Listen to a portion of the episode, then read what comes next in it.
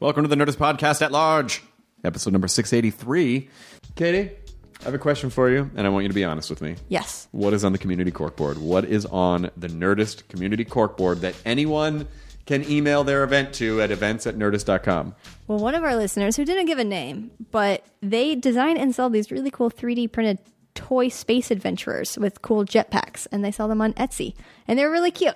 And you can find them at etsy.com slash shop slash clumsy blasters. Fantastic. Also, uh, this past week on You Made It Weird, uh, Pete interviewed Noel Gallagher. What? Mm-hmm. How did that go? Great. It was a shorter one, but it was really good. So everyone should listen to it. It's out now. That's fantastic. Uh, this is from listener Donnie Plumley. Hey there, big fan of the show. Was listening to the Josh McDermott podcast, heard about the community corkboard. I am part of a team making a device to help people that suffer from non-communicative disorders such as autism, brain injury, stroke. Uh, we just launched our Indiegogo and are trying to get people to donate to the cause. We want to reach 20,000 to make 100 of these devices and give them away to families in need for free. That would Katie be Levine. great. The link to their Indiegogo uh, and Dustin's Words sites are below, and it's dustinswords.com or dustinswords.com slash Indiegogo. Uh, thank you very much for doing that, Donnie. You are you That's are a a, really good, good you are a good human being, and hopefully uh, we can generate some some money for you to do that and uh, give these devices to people. Yeah. This episode is Alicia Witt, who was on last year and came back this episode. We went to uh, SIR Studios in Hollywood, who are now uh, kind of our uh, one, Our one of our one of our yeah. music partners. Uh, you know, SIR and Swing House are the two places that we go now, and SIR. They've set us up in this nice studio. That studio Uh, was so cool. It was really cool. there was like a lighting rig. It was really, it was It was really very rad. old school. Uh, and Alicia Alicia Witt came in, who uh, not only is a uh, an amazing actress and uh, incredibly intelligent and incredibly articulate, and also insanely musically talented. And she has an album out uh, now called Revisionary History, and you can get it where you buy your music. And so we did kind of a storytellers episode where she just she sat down and she was kind of you know just fiddling a little bit to make sure the keyboard was set up right. And I was like, "Do you want to just do a storytellers episode?" And she said, "Sure." And uh, and it was really really fun. And uh, I. I I, I was very uh, it was very enjoyable to have her ultimately uh, spray all of her talent uh, all over the ears of our listeners. That sounded bad the way it came out, but I didn't But mean it that way. You'll understand You'll uh, like when you hear it. it. So here's Nerdist Podcast number six eighty three uh, with the wonderful Alicia Witt. Now entering Nerdist.com.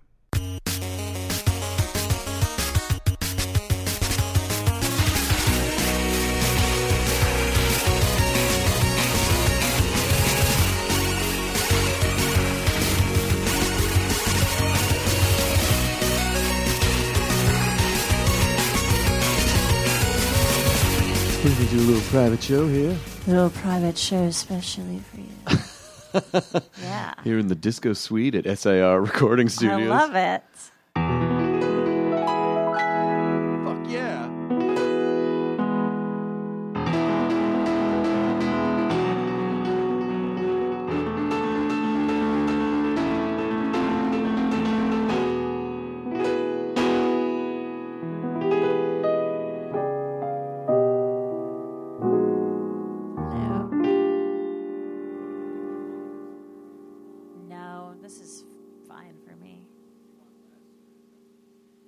It funny? I was so right about you all along.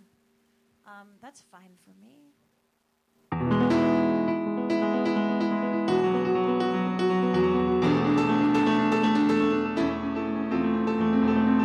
Isn't it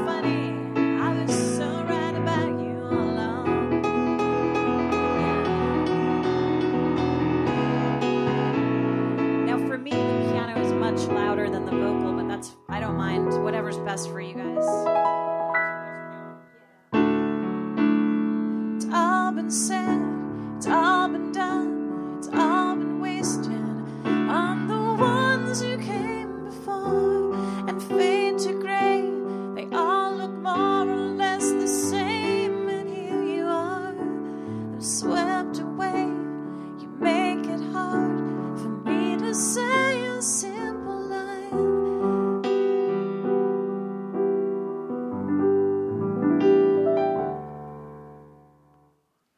I'm telling you, this this disco room that we're in with this lighting rig and the I wish people could see I wish you could hear the color and fabric of the walls of this room.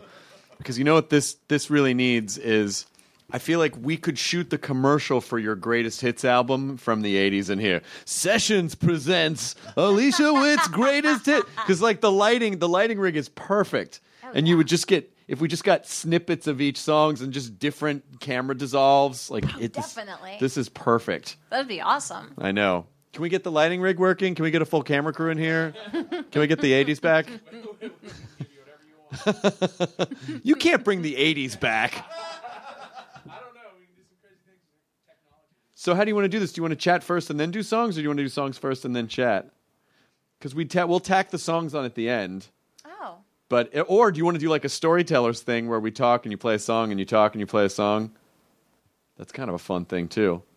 You know the That very you know the very first person that we ever did this with, where we went into a studio and they played songs. No? Ben Folds. Really? Mm-hmm. I thought you might say that. Yeah, it was it was a few years ago, and I was like, oh my god, why don't we just go into a recording studio? Yeah. and uh, and he, he he did it, and I, and what I was really worried is that he was going to realize that we just tricked him into giving us a private concert. I think he figured that out halfway through, but he was very gracious about it. Yeah. Yeah, it all worked out okay. That's and that that would have been a great thing. So But we we now have tricked you into giving us a private concert as well. I think I think storytell. I don't think we've done like a real like a real storytellers uh, podcast. So I'm gonna I'm gonna move my chair closer Yeah. to the edge of the piano. Do you want me to still just play two songs all the way through? You can do want whatever you want. This is your time. You could do. You could just. You could just. You could just improvise songs, or you could write old songs. Or you could do. You could. You could do a Carpenter song, but you could do anything you want. Okay.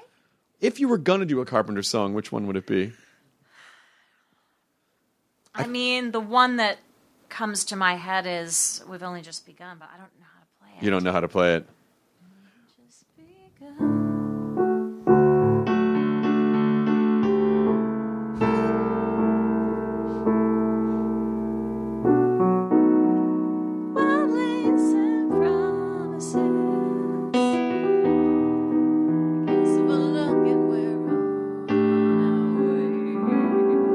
One time, one time, yeah, we want that. and then and then the jams kick in.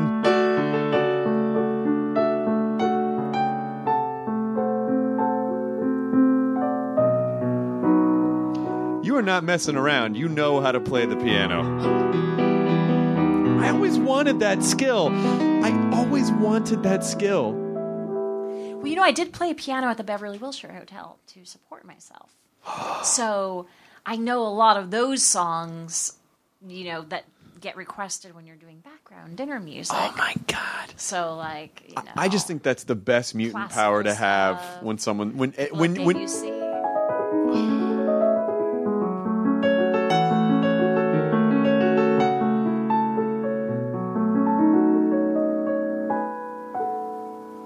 It's good background dinner music. I used to be able to talk while I played.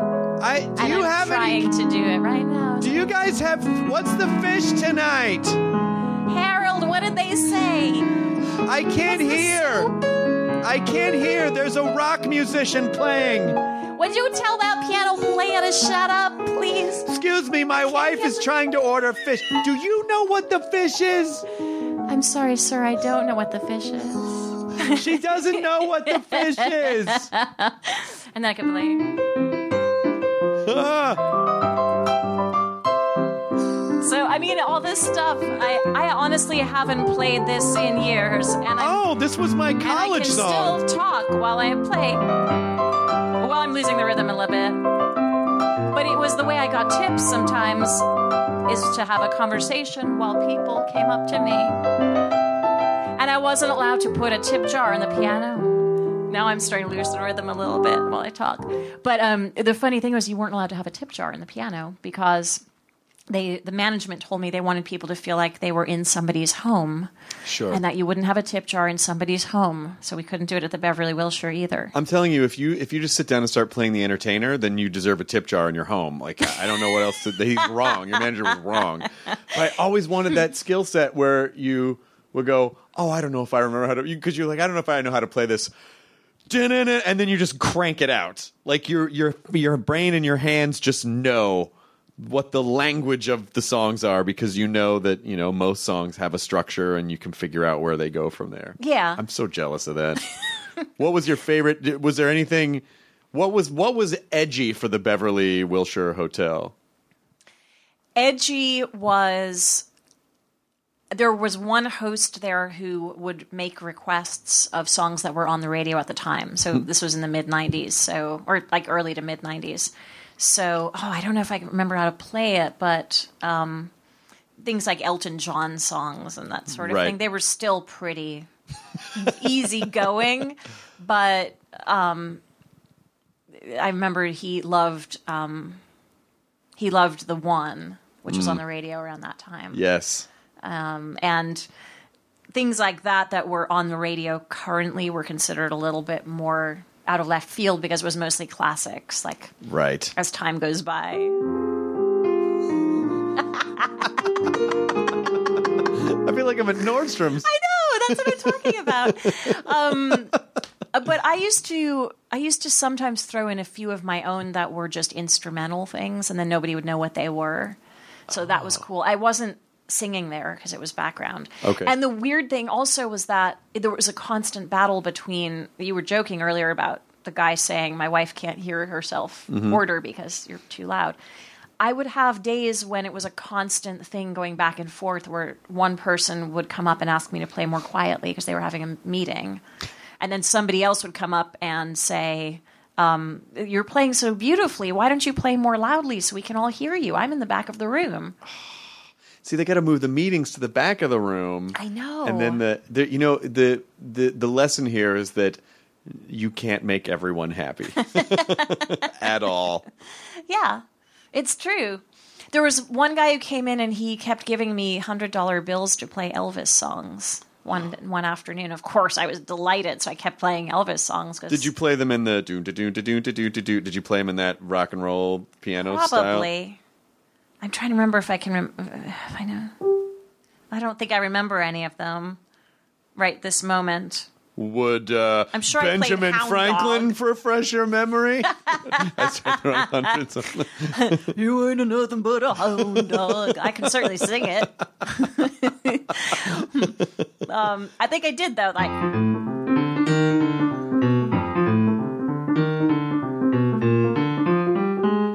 So many of them just did that. They did pretty much over and over again. At what point do you think music really started to branch off and become a lot of different things? Because it seemed like there was a period of time where everyone there was the, there was one well for that type of music, and everyone Yeah. just kind of dipped into that well. Everyone th- there were standards, and people just played everyone else's music, and it wasn't. You know, what, at what point did the did the real like was it was it the '60s or the '70s with the real singer songwriter kind of branching off? Do you think?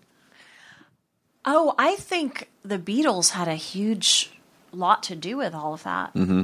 I don't know. I when I was younger, I didn't. I didn't honestly appreciate what a huge contribution the Beatles made to music in general. Yeah. But I think that was. I mean, there's there were many bridges, but I think if there were just one, they were kind of the bridge between that sort of rock and roll, like Bobby Sox dancing kind of vibe, and the singer songwriter and the more complicated soaring melodies and chord progressions that were unusual. I think they were the gateway to the Rolling Stones and, and bands like that. Yeah. Do, do, were there any Beatles songs in your uh, hotel repertoire? Um, They were more of the earlier songs that I would get requested, like "I Want to Hold Your Hand," and those that were more in the rock and roll, Right. you know, fifties. And were those allowed at the hotel, or was that those were allowed, but you had to play them quietly, for sure. I mean, stuff like Rolling Stones and, and that sort of, sort of thing was wasn't even part of it. Not at all. There was some Neil Diamond. Oh, of sure. course there was. Um, what's that one? Oh, hello. Oh, yeah, I know this one. Um, just called to say hello. My mom loved this song. I couldn't sleep at all tonight. but I know it's late. And I can't masturbate. See, I gotta always make it dumb. I gotta make it dumb. Hello. yeah, my mom fucking loved Neil Diamond, that album that Barbra Streisand did with Barry Gibb when they were dating. Like, she loved the Oh, most. I am a woman in love. all of that stuff. Yeah. Oh, yeah. loved. She was like, she was just right down the middle of contemporary adult soft rock. Like that was my mom's wheelhouse. Yeah, my mom too, I think. I mean, she she really liked Barry Manilow. Oh, And yeah, I oh. do too, honestly. Well, he wrote a lot of good. He wrote a lot of good songs he writes the songs that he? make the whole world that make the moms sing.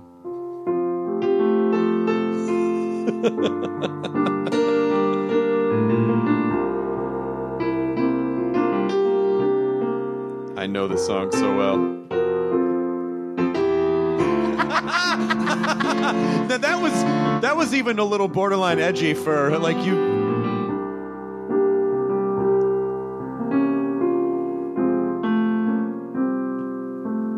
I love that. I I I think Barry Manilow is one of the most underappreciated songwriters that we've had. I think. I mean, I'm at the time, people knew. At the time, people knew because he did. He wrote a bunch of stuff for other people too. He did. Dionne Warwick for for one. He wrote a lot of her songs. but I think it's just lately. I mean, does he still perform? As far as I know, he does. He does still plays perform. huge shows in Vegas and tours all over the place, and and he still sounds good. Um, but those are some great songs. I find myself remembering them and going back and listening to them. And um, there's just one song he has all the time. I don't know if I know Such that a one. oh, let me see if I can remember it. All the time I thought there's that's the wrong chord. All the time I thought there's only me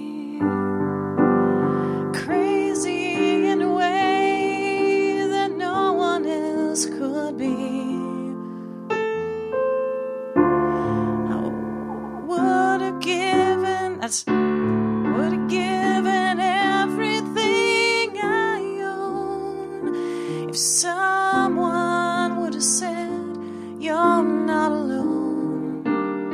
Okay, that, that that part sounds familiar. I love this song. It just breaks my heart. Yeah, he he would he he was a ma- he was masterful at the chord change that would like whip around and punch you in the chest. Yeah, it's Like, the oh. that's the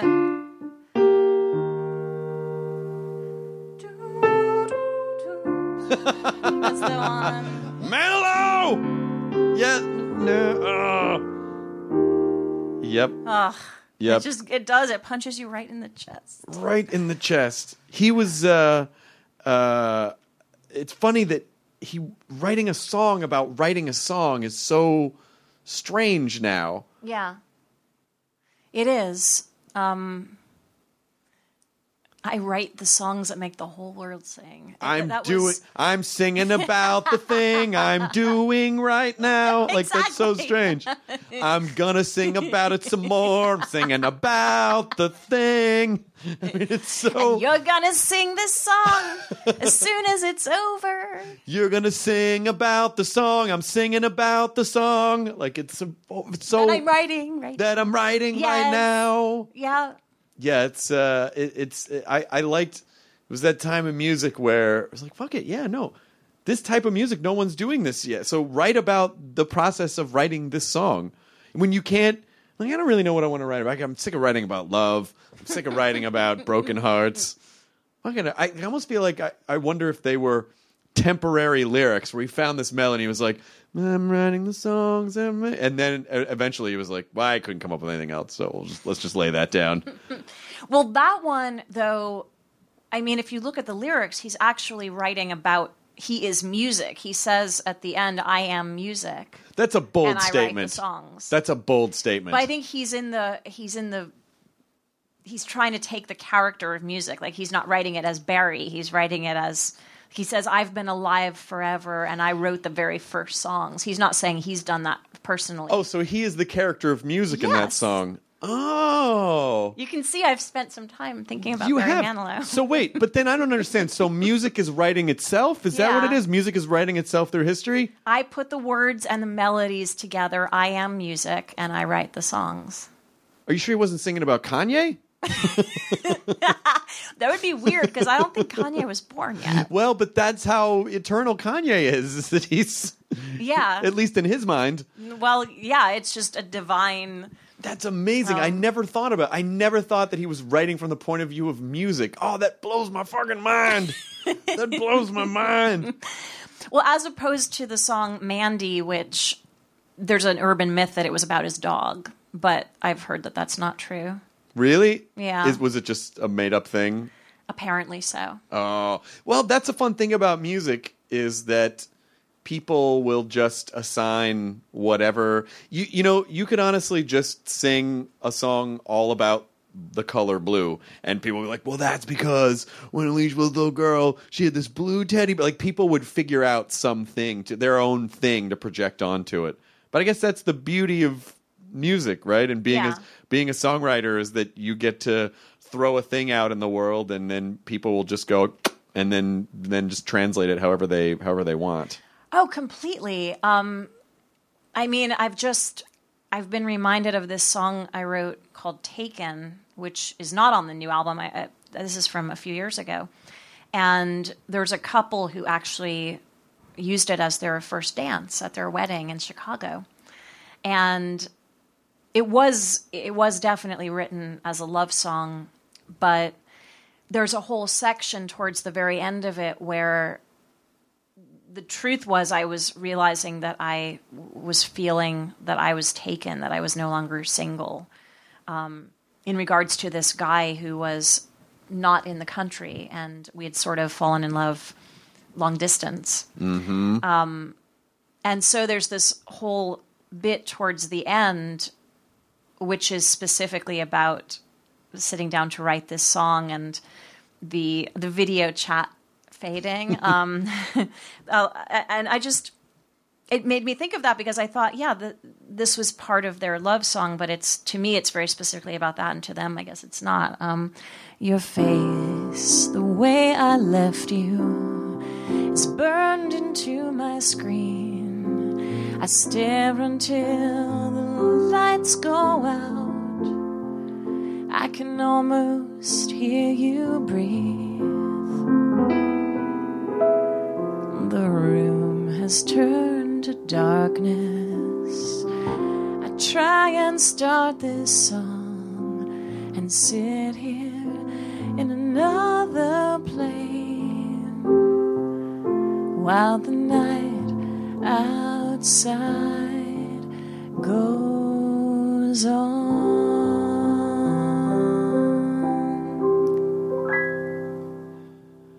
Listen, Alicia, I've been talking to the customers. That's too contemporary of a theme. You said screen, they don't know what that is. No, They don't understand what computers are.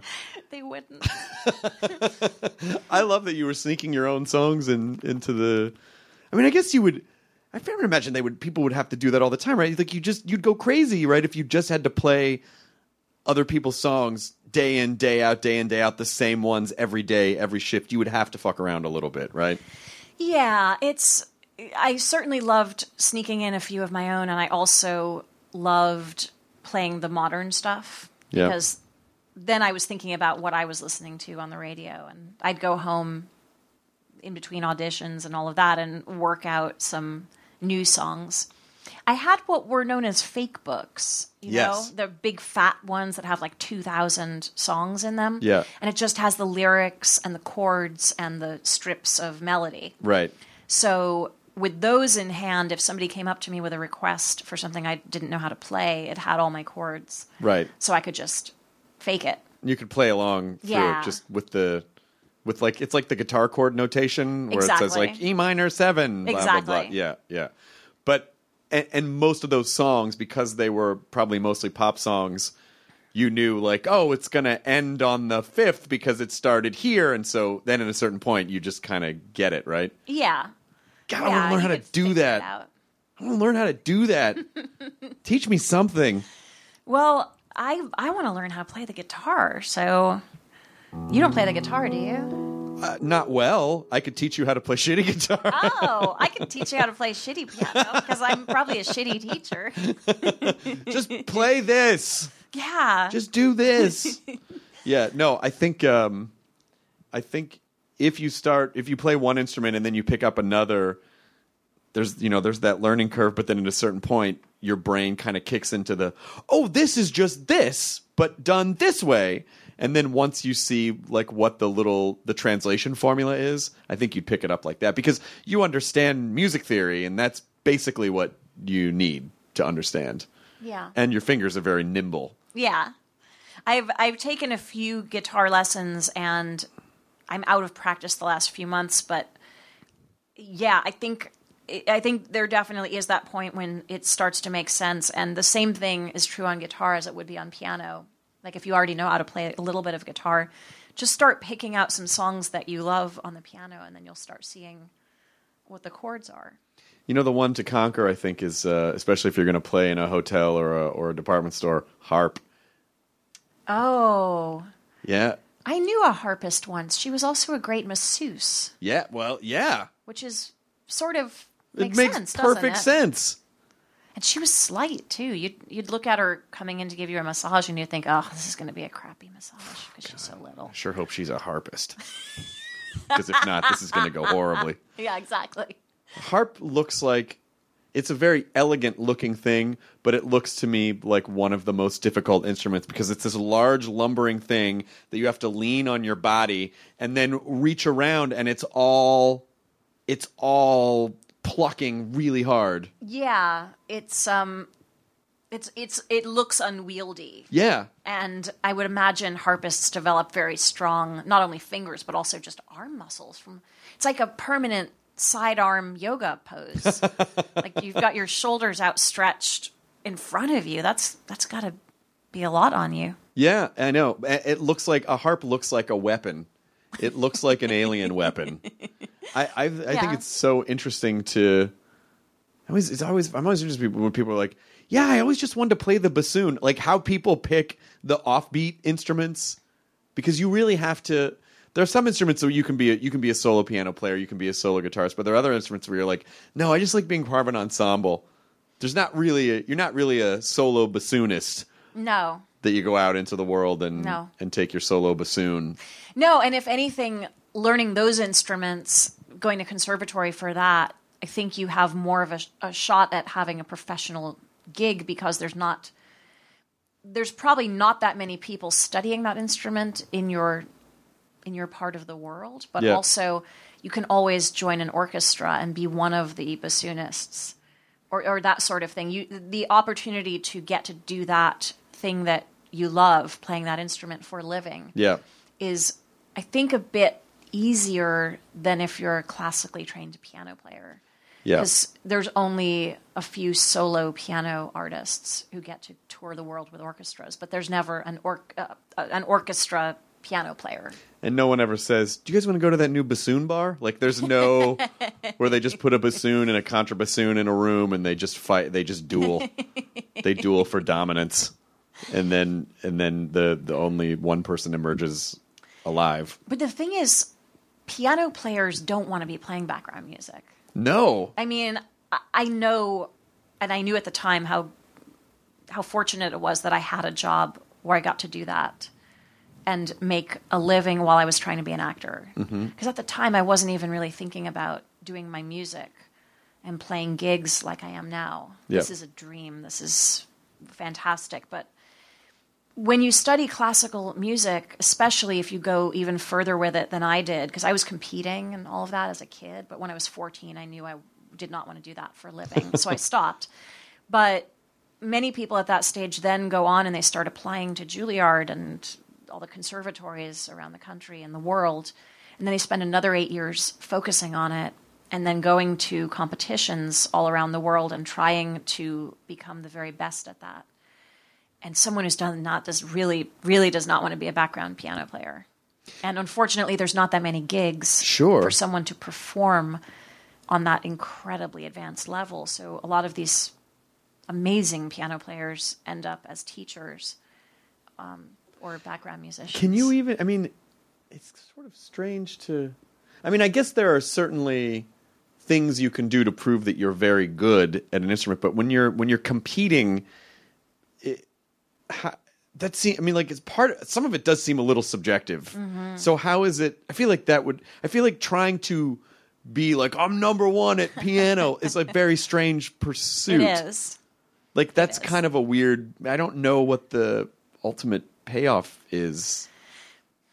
I found it even at the much less advanced level I was at. I mean, I I was doing some national competing, but I was still 14, so it's a Oh, sure. it's a, a different thing. But once you get once you're like 18 and you're competing, you're in it to win the Tchaikovsky competition or the Van Cliburn. It's it's really insanely difficult, and the pressure is hard to imagine. You're studying about eight hours a day and practicing like mad. What are you studying specifically? Just your repertoire becomes massive, like encyclopedic, and your technique. It's it's hard to explain. It's almost like to me. I felt like it was starting to remove the individuality just a little bit from people. And one of my favorite classical musicians has always been Andre Watts because he has a lot of interpretation in his music. Um, and I wondered if when he was competing, he was as interpretive because I noticed that I'd play a Chopin ballade the way I wanted to with all the right notes, but I mean, if I felt like expressing a certain area a little bit more, I would start to get lower marks for that. Oh, sure. And I really did, didn't like that that that wasn't what I was in it for. Right. Um, let me see if I remember how to play this one.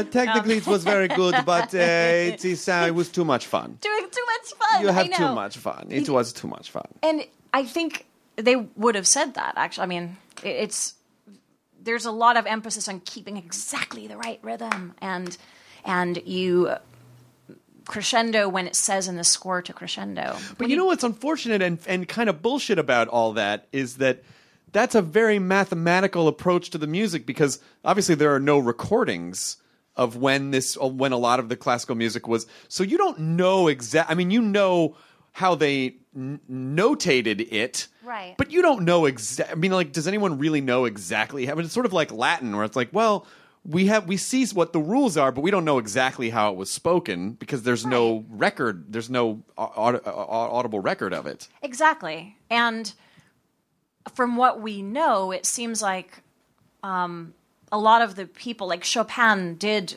perform out at salons and that sort of thing, and he would play his own stuff and other people's stuff. And and Liszt certainly did, and Schubert, and many of these composers were also sort of the equivalent of a singer songwriter in our time um, so I think they did interpret their own songs, and there's certainly sections in the pieces that are marked cadenza, and a lot of times they would just create something there, and it wasn't always the same. Yeah. There, Um, there's no way that they could have played exactly the same thing, exactly the same Mm-hmm. way every single time.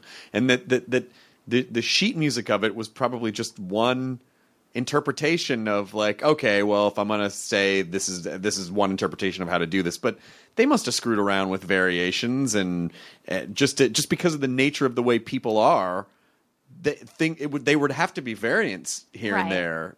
So it's sort of bullshit to be like, you don't play it that way. I 'cause- I completely agree. Completely agree. Um, and then I think you get you come full circle where the classical solo piano players who do become well known, and there's not that big of a market for that, but the ones who do, they become well known because they put their own spin on it. You can tell who's playing it. Yeah. And that's the individuality. So Do you know how to play the do you know a bunch of Chopin songs? I used to. Do you know I, the revolutionary one? Mm, no, I don't think so.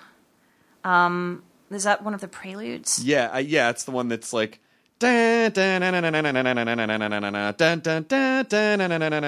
like there's this constant Oh, yeah. I I didn't learn how to play it well. I don't think I ever memorized that one. Let me see if I have it on my. You know, I, I it, it, just to, just just as a as, it was always one of my favorite because I you know when I was younger I always equated like oh if you could play really fast that means you're really good and not realizing like no there's more to technique than just banging the shit out of a out of a piano.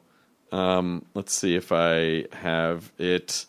It is oh yeah it's this one. Let's see. Whoops, that's a text. Uh, well, that's Mario getting a coin. Um, let's see.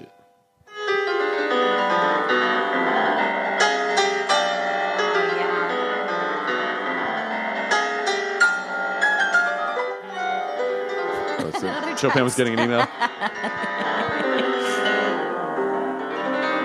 Oh, I always wanted to learn how to play that, but I feel like since I can barely play piano, I'm not going to go from. That's Not- actually not that hard to play, believe it or not. Well, it's a not lot to of, your hands. No, it's a lot of octaves.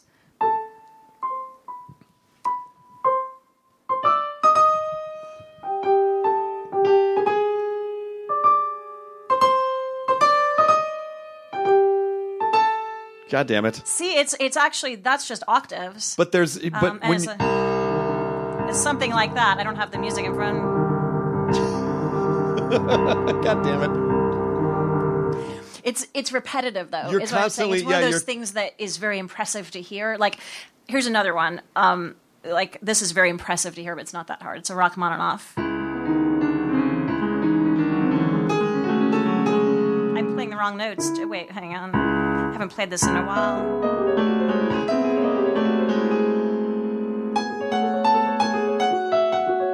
Oh, I've forgotten it. That's how hard it is.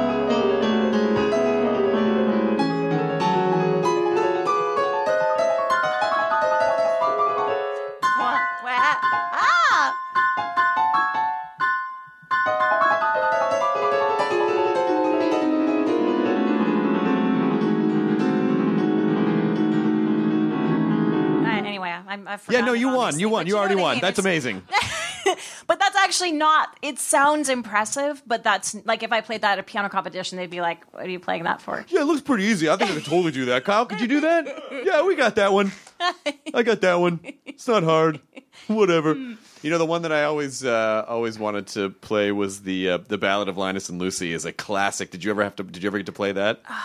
I love that one. It's hard to play the, in the original key because you need big hands to play it. There's a lot of there's a lot of stretching. Oh man, I should know that one. I love that piece. I know I'll just mess it up if I try. It's in a, it's in one of these keys, isn't it? I think it starts. If I remember, I think it's. I think it's.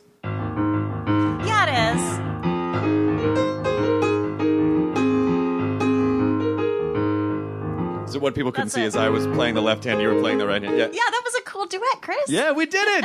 yeah. Yay! Yeah, so you can I play can the play piano. Hooray! Yay! I have a George Winston version of that that's fucking crazy where Yeah? he just like in the middle of the song just does this insane breakdown and, and it goes from being a cool song to like holy shit. Oh, I gotta check that out. Yeah, I'll I'll I'll send I'll send it to you. It's it's it's it's real good. Uh, but it, it's I have a piano at home, and I, I it's one of those things where I'm like, someday I'm going to take a lesson, and then I just don't I don't don't, don't, don't do it. I, I'm exactly the same way on the guitar. And you have to practice. I know. It's otherwise it is one of those things where you just if you don't do it, you're just not going to be good at it. And it's harder as an adult. I mean, it's easier because if you really have the drive, you're going to focus on it. But it's so much easier to learn everything as a kid. It just absorbs into your little growing brain cells. Well, not only way that, but you don't have any responsibilities. Like if I, if I, you know, like I have to go to work, I can't be like, well, I can't go to work because I have to learn how to play the Peanuts theme. you know, like I got to go to work, and That's when I come home from work, I'm tired. yeah, totally. So you know, it's just not. I mean, I, I think even I would, I would imagine you, you probably have to play mostly every day. I would imagine, right, to keep your fingers nimble and to keep. the classical stuff and, and all those various things I've played so far, I haven't played in like a really long time. I, but what I play every day is my own stuff because I'm constantly now I go to Nashville all the time and I'm writing with writers, um, hopefully for other artists and that sort of thing. I've got Yeah. I've got a massive song collection and then of course I have my new record which is produced by Ben Folds. Yes, Yes. he's very And, uh, good. It's very nice. uh. his his hand it's fun to watch his hands sail on a piano too like his because he he really like you you're watching your hands you play very delicately and watching his hands he just fucking pounds on Yeah. the like when we had him play that one time he was like okay i can play this but my fingers really hurt because i just played last night really hard and i didn't tape Mm-hmm. my fingers Yeah, he usually has bandages on most of his fingers when he plays. because he's he's he's playing like percussive piano yeah, which adds a whole other it adds like a weird layer of percussion to it as well but you uh, yeah, he's he's on a whole other level. I mean, he also has this middle melody going a lot of the time, so he'll play with his his left and right thumbs. This whole other thing. So it's almost like he has the top bit, the bottom bit bass, and then also this internal melody. Right. He's kind of an idiot savant with, on the keys. I I always uh, I feel like music p- translating to piano. There's definitely a language, and it's very hard for me to like one of the hard things about learning a language. Like when you learn your native language, you just associate the world with those words. Then when you learn a second language, your brain does this thing where you go, "Oh, that is this, which is this." Like there's there's like a third part to it, and I feel like that's me with music and piano is. Oh, I have to say, oh, okay, I have to translate that and then get it into my hands and then translate that. But you, I assume, you just immediately understand it when you see it, right? more or less. Um, that doesn't mean I can always replicate it, but I can. If someone shows me a part, I can then play it. But when I've watched Ben play, he's one of the only piano players I've really thought I don't know how he's doing it because I know I know I'm pretty good on the piano, but he's he's just a whole other level. Most people, most people who are professional singer songwriters and touring musicians can't play the way that he does. Do you think it's better to have a bunch of training and then and then sort of break that mold once you understand it, or do you think it's better to? Because I've seen both. I've seen hmm. people who are like, "Well, I have no formal training, and therefore they weren't bound by rules, and so they created, they invented kind of new stuff because no one told them they couldn't do it that way." So, is there is there Yeah. one you think that's better than? Or I guess it's just preferences. I don't think I don't think one is better. I've when I first started writing songs, I found that my classical training sometimes got in my way a little bit because I felt like the songs I was writing were all a little bit more neat and orderly than I would have wanted. Um, and I I don't have any jazz training, and I think that would be really cool and helpful. But I've also written with people who never had any training at all. Um, there's a writer in New York, Jeff Fiorello, who's co-written a few of my songs, and I love writing with him because he'll play something incredible on the guitar, which is his instrument, and he doesn't know what it was. He doesn't know what the chord was. So he can play it again, but he doesn't he can't tell me what it was, so I'll record him and then I'll figure out on the piano later what that was he did. Oh wow. I love writing like that because for me, obviously on the piano, I'm never going to not know what the chord was I just played. right. Um, but Ben never studied classical music, and yet he just wrote a concerto, um, which you know again, Like you do. But I wonder, had he studied classical music, would it have been quite as fluid? Maybe not knowing all the rules and just having listened to a lot of it and already having taught himself so much in terms of how to play the piano. That might Right. have just helped. Um, it's it's really interesting. I, I don't think there is any way around it. I think it's Um, good. I think with this kind of stuff, it's because especially with music, is basically it's basically just math and art, Mm-hmm. and so I think it's good to probably understand some rules, but know that rules are not concrete. Go well. These are gui- I think they're guidelines more than they are because you can become very constrained by. You'll talk. You oh well, I can't do that because that's not in the. Well, why couldn't you just do that? You know, like why do you have to follow unless you're competing? Yeah. Um, it's also really helpful, of course, when you know enough music so that if you hear something, which happens to me sometimes, I'll be in the shower or driving and suddenly an idea will come to me and I'll put it down on my voice notes or I'll just start singing it out loud and and then I know once I get to the piano how to make those sounds on the piano. I don't have to fumble all around. Although sometimes I don't know what the chords are. I know I haven't hit the right one yet because the melody is already in my head and I can hear it. Mm-hmm. But if it's a tricky chord, I don't quite know what that chord is that I've heard until I find it on the piano. When you're writing, do you do, does the do the bass notes are they sort of the afterthought? You go melody first and then figure out how to build it out from there, or do you hear both? It's hard to explain. I I know what the chord is, so I guess the bass note is with that, but like the melody is what I can sing and then it's like it comes in a whole package and I know I've hit the wrong chord if I'm not playing the right bass note under that. Um, which is different than when I'm just sitting at the piano or in a co-writing session and we're coming up with something on the spot Yeah. but the times when the whole song comes or a chunk of the song comes into my head, I know if it's the wrong chord. Yeah.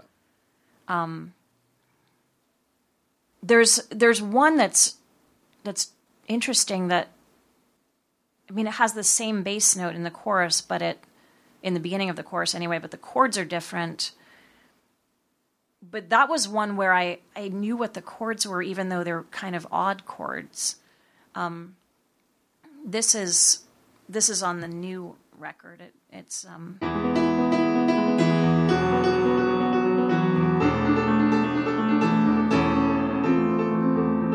Isn't it funny? I was so right about you all along. Yeah. Isn't it crazy how much I wanted you to prove me wrong? La, da, da, da. I want to grind you into the floor, but you're not worth the scuff on my shoe.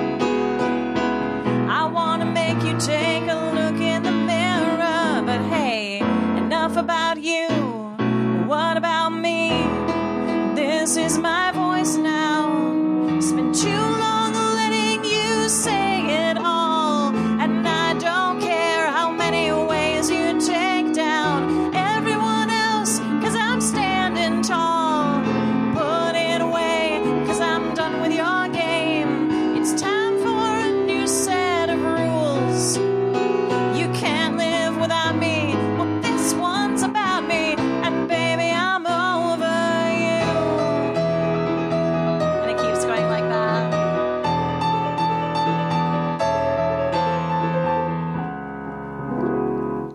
at your hands most of the time. That's not fair. You know, it's funny. I, I realized as I was looking at my hands, I, I needed to not look at them because I'm so used to playing that one at shows.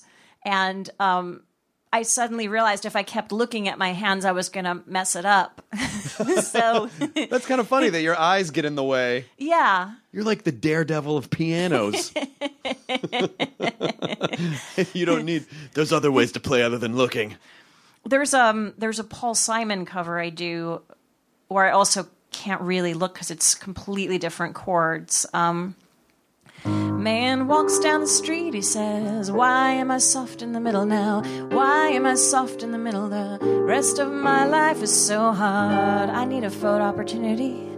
I want a shot at redemption. Don't want to end up a cartoon in a cartoon graveyard. Bone digger, bone digger, dogs in moonlight, far away from my well lit door. Mr. Beer Belly, Beer Belly, get these mutts away from me, you know. Yeah, I don't find this stuff amusing anymore. But if you'll be my bodyguard, I can be your long lost pal. I can call you Betty, and Betty, when you call me, you can call me Al. That's so. That's um. That's that's like a really dark rendition of that song, Yeah. of like a normally upbeat song. it's just like uh, it, I feel like you uh, you could just stare at someone without blinking while singing that anthem, just like tears of blood streaming down your face. Well, exactly. And I thought the lyrics were very dark. I've always thought that. And over the years, I've talked to a few different people about how brilliant that song was. And they're like, what? The, the music video with Chevy Chase?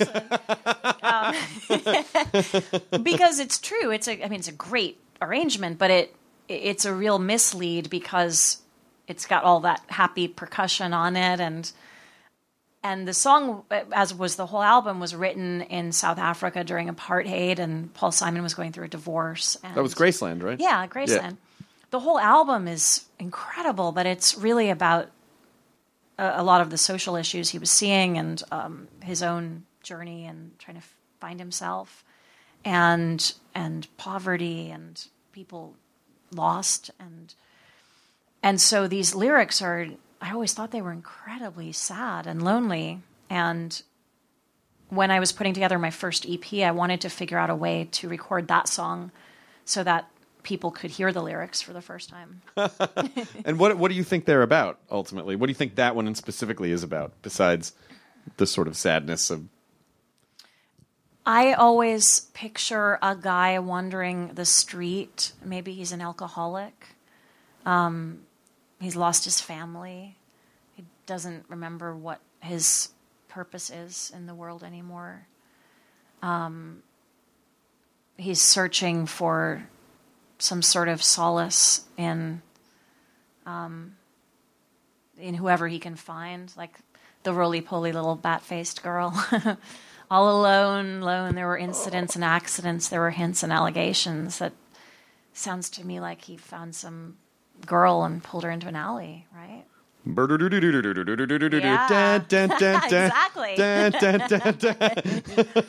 That's kind of interesting to counterbalance how creepy that is. Oh wow. Yeah. What a fun. I, I you know that's so funny. The music tricked me. I never ever thought about the lyrics. I'm like, oh, they're just it's just silly.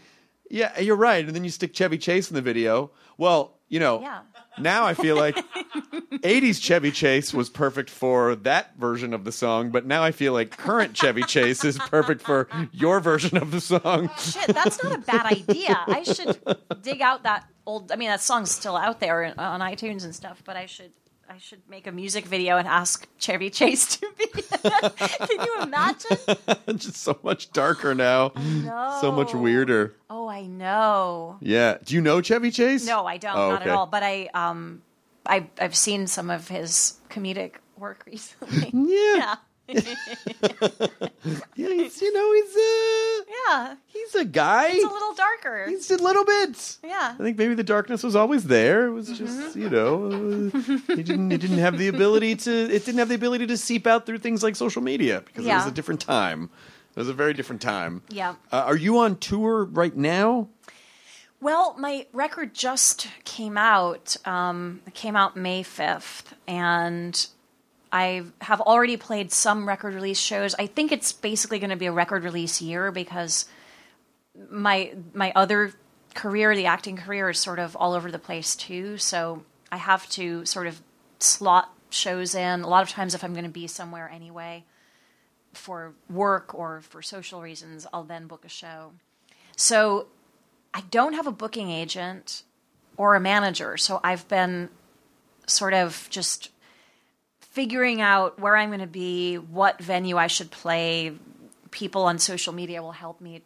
You know, if it's a city I don't know, they'll tell me what venue to play, and I'll hit them up. And That's great. you know it's been really hands-on and fun and um and then i have amazing friends in uh, other places and um, i've just booked a, a show in london that i'm really excited about Nice. and it's at the borderline which i think is the most perfect venue i mean it's a, a venue that a singer-songwriter is very lucky to get into it's a great one so i'm going to be playing there in june and um, I'm about to play Nashville too, nice.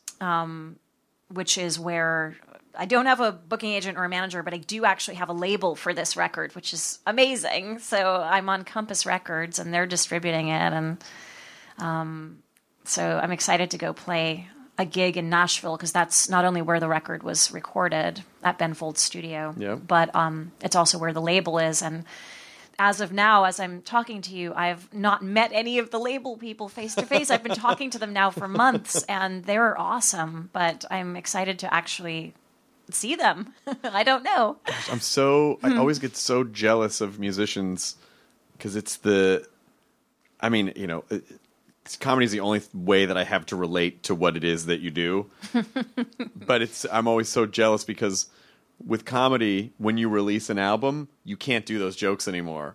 As opposed to like when you when you do all when you write all your songs, and put an album, and it's like now you you have to go out and play those songs to write them. Hmm, so it's yeah. I'm so jealous because once you you know it's like if you wrote all your songs and then you're like well those are dead now i can never play those again but for you when people are always like oh play that song i love Yeah. but rarely do people go tell that joke i already heard like they don't it's they don't get the same That's a very good.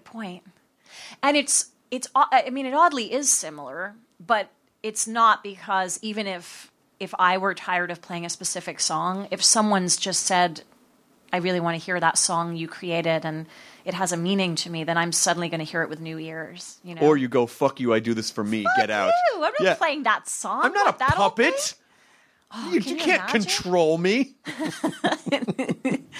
uh, there is no greater honor than when somebody knows any song I've written, let alone when they tell me it's been meaningful to them in some way. Um, like I've I've seen videos of kids that heard a song of mine, and for some reason that's the song they want to hear over and over again, and it's just incredible. That's, That's just sweet. something I wrote in my living room, and it's worked their way into someone's day, and a lot of times I don't even know until I travel to a city I haven't been to before. Because I think with with the world of social media, we put out all these messages, especially as a musician, you have to. That's how you spread the word about a show. But if you don't get a lot of response from a specific city, sometimes you think, oh, nobody's listening to my music in that city. And then you might play a show there, and all of a sudden there's all these people, and they just might not be the most communicative on social media, but they saw it and they came and they they've been listening to your stuff. Like even Spotify, I mean, that's a great way for people to hear your stuff, and if they're not quite ready to purchase, if they're not going to make that commitment, I I don't have a problem with Spotify because I think we've got so many artists these days. There's so many people for the mass public to be familiar with. Yeah. It's a little much to ask people to purchase every single thing they listen to. yeah But a lot of times, even if they didn't purchase it, they're going to come out to your show. Absolutely, So that's great. But it's just it's just basically it's just like radio. If someone's listening to the radio, they're not they're listening to it for free. They're not buying it. Yeah. you know. So it's it's just a different way for music discovery. I think it'd be really great if there and maybe there are, but instead of having a playlist, instead of having an algorithmic playlist where it it it gives you well, you like this, you probably also like this. I'd love a complete randomizer mm-hmm. where it's like, you like this, you'd never fucking ever think to listen to this. And then it's just, you know, just like a weird, a weird mix. Cause people, I feel like that's how people listen to music now. Your playlist is a bunch of different stuff. It's not all in one lane anymore. Oh, yeah. I think that's a great idea. That's a great idea. A complete randomizer. It would be more likely to pull up things that you were into. Well, it's just it's just getting into the dis- into like legitimate discovery mode mm-hmm. because you don't know the kind of stuff that you would like if you're just in one lane all the time. And I know, especially as you get older, you're like, I don't have the energy to learn a new thing, but you know, it'd be nice. I mean, I have a hip hop song on my record. Yeah. yeah, do you play it on the piano or do you? I do, but I can't. I can't do the rap. I mean, I could try, but tones will. Oh, if that, if that, yeah, that's that okay. be- um, but I, I mean, it's you know, it's a piano based um, song that I wrote the music to, and then um, Tones, who co-wrote the theme song to Justified, Mm-hmm. um, wrote the rap. And so um, that's actually been a really cool collaboration. I have a song on his record that came out last year, and um, I'm actually going home after this to finish laying down the vocals in my home studio for a song for his next record that he Oh, that's sent awesome. me the whole track, and he just wanted me to write the melody and the hook. So we kind of alternate between that. And then when I wrote my song down, I wrote it specifically for him to rap over the verses. That's one of those songs that came to me in a chunk. Like I heard it and I knew what the chords were supposed to be. It was just all That's a good day when that happens. Oh, yeah. When stuff just comes into your brain fully formed. Oh, that's the best. Mm-hmm. Most of the time, I feel like fucking Salieri. Like, what is the next? What is the next note? Oh, I thank you, thank you, Lord, for giving me. and then fucking Mozart comes along. It's like, oh, da da da da da da da da da da. Fuck you, fuck you, Mozart. I'm going to Salzburg next week, actually. Are you? Yeah, I can just stand out in front of Mozart's house and be like, "Fuck you, Mozart." Wow. Yeah, I probably won't do that, but I am going to go to Salzburg. Um, I've been there. You have? Yeah. Is it nice? Yes. That's it's good. Beautiful. I'm glad to hear that. I'm very glad to hear that.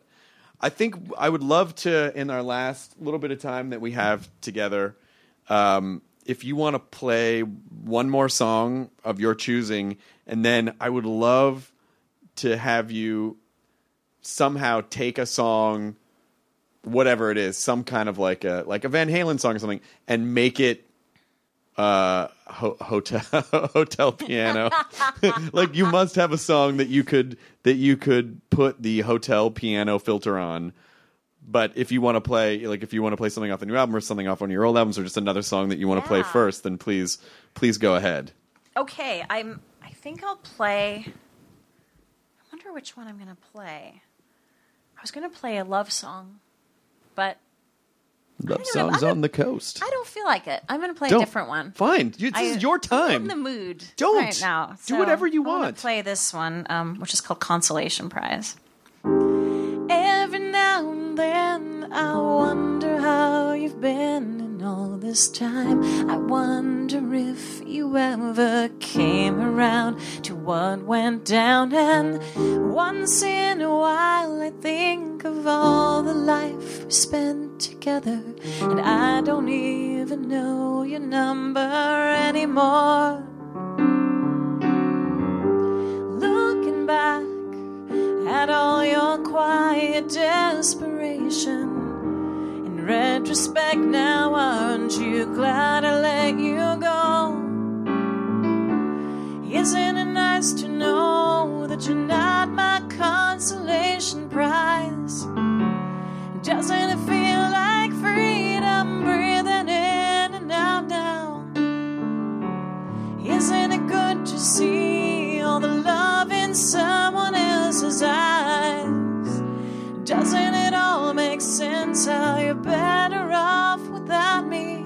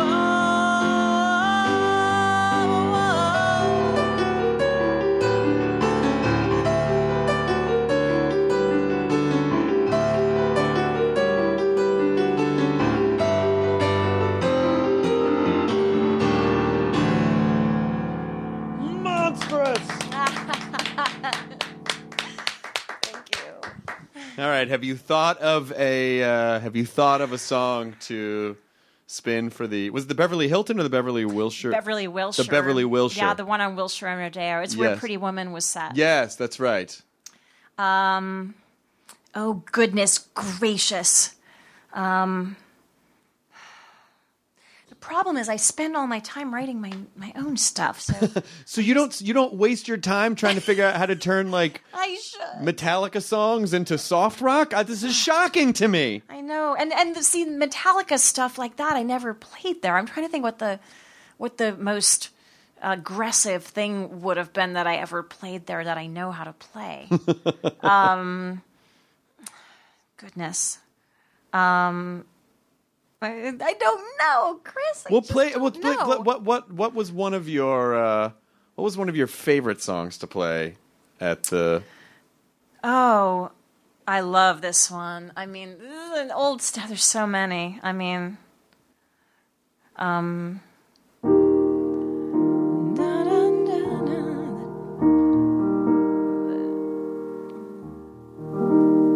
What's the first line? Da, da, Oh,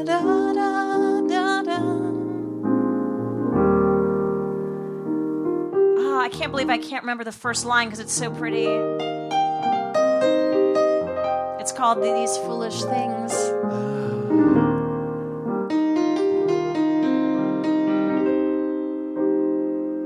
Ah. A cigarette that bears a lipstick's traces. Airline ticket to romantic places. And still my heart has wings. These foolish things remind me of you. So good. I love this. Um, there's this the Michelle Bergman, uh, Michelle. Uh, how's it go? Uh, see, it's been so long. I can almost play it.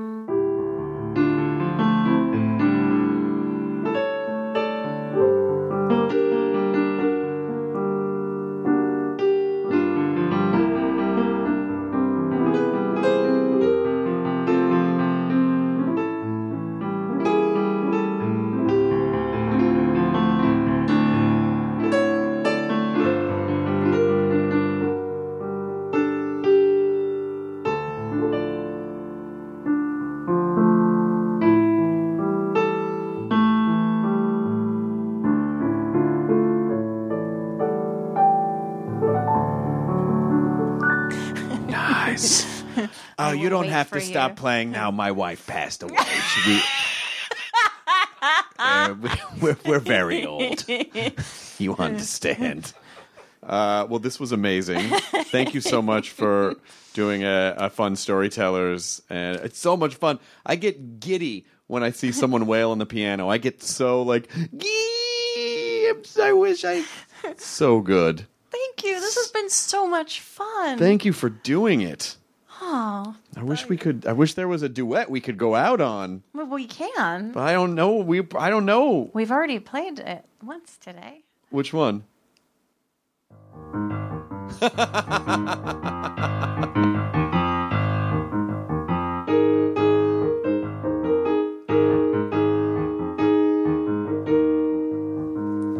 God, I want to play that so bad.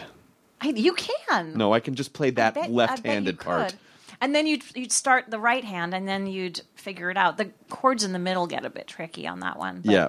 I think you could if you just. If you play it in if you play it in C, you can like you can just play it. You can play it real simple, but then that's the Exactly. weenie way to play it.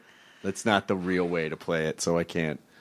Yeah, and it's all mm-hmm. about distance between the keys. So really, the white keys look easier, and they sort of are. But once you look at the distance, like it's all the same distances. I got one song that maybe you might know, What? but I don't know. It's pretty. Okay. It's a it's a it's a Neil Diamond joint. What is it? I probably know it. September Morn. No, it's a duet. I heard that the other day and it made me cry. It's a full good on song. bawling in the car. It's a good song. It's uh, Look, uh, look what you've be- look at look at what you've become. While you've become a grown up girl, I still So can hear you crying in the corner. of in the corner of your room. What was, wait, what was the one you were going to say? You don't bring me flowers.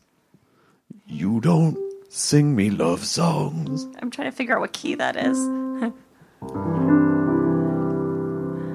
you hardly talk to me anymore when I come through the door at the end of the day. Oh, that was supposed to be your part. I'm sorry. you can sing the Barbra. You sing all my song parts. this is why we're divorcing. I can barely get a note out edgewise anymore.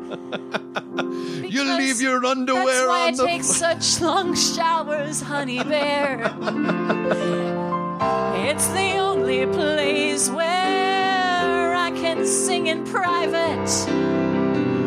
But I pay for the house and I pay for the car. Well, you paid for this bullshit, and I can pay for it myself. Well, then I say, have at it. Also, you fucked my best friend. Well, that's because you don't know how to give it to me, baby.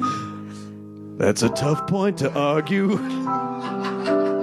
And you don't have much to argue with, let's be honest.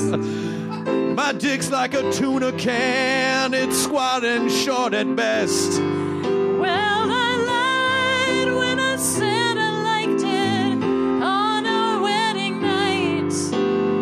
Well, you think I could learn how to make it more time? I know I've taken hot baths every night to try and make it more tight. you don't bring me orgasms, You not don't. like you ever did before.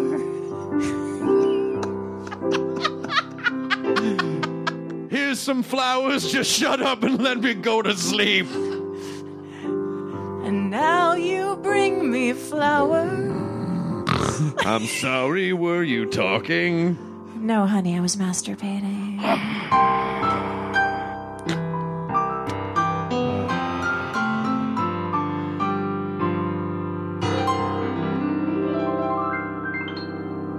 Enjoy your burrito, everyone. Fantastic. That's what the song should have been. That's right. I would listen to that. Now leaving Nerdist.com. Enjoy your burrito.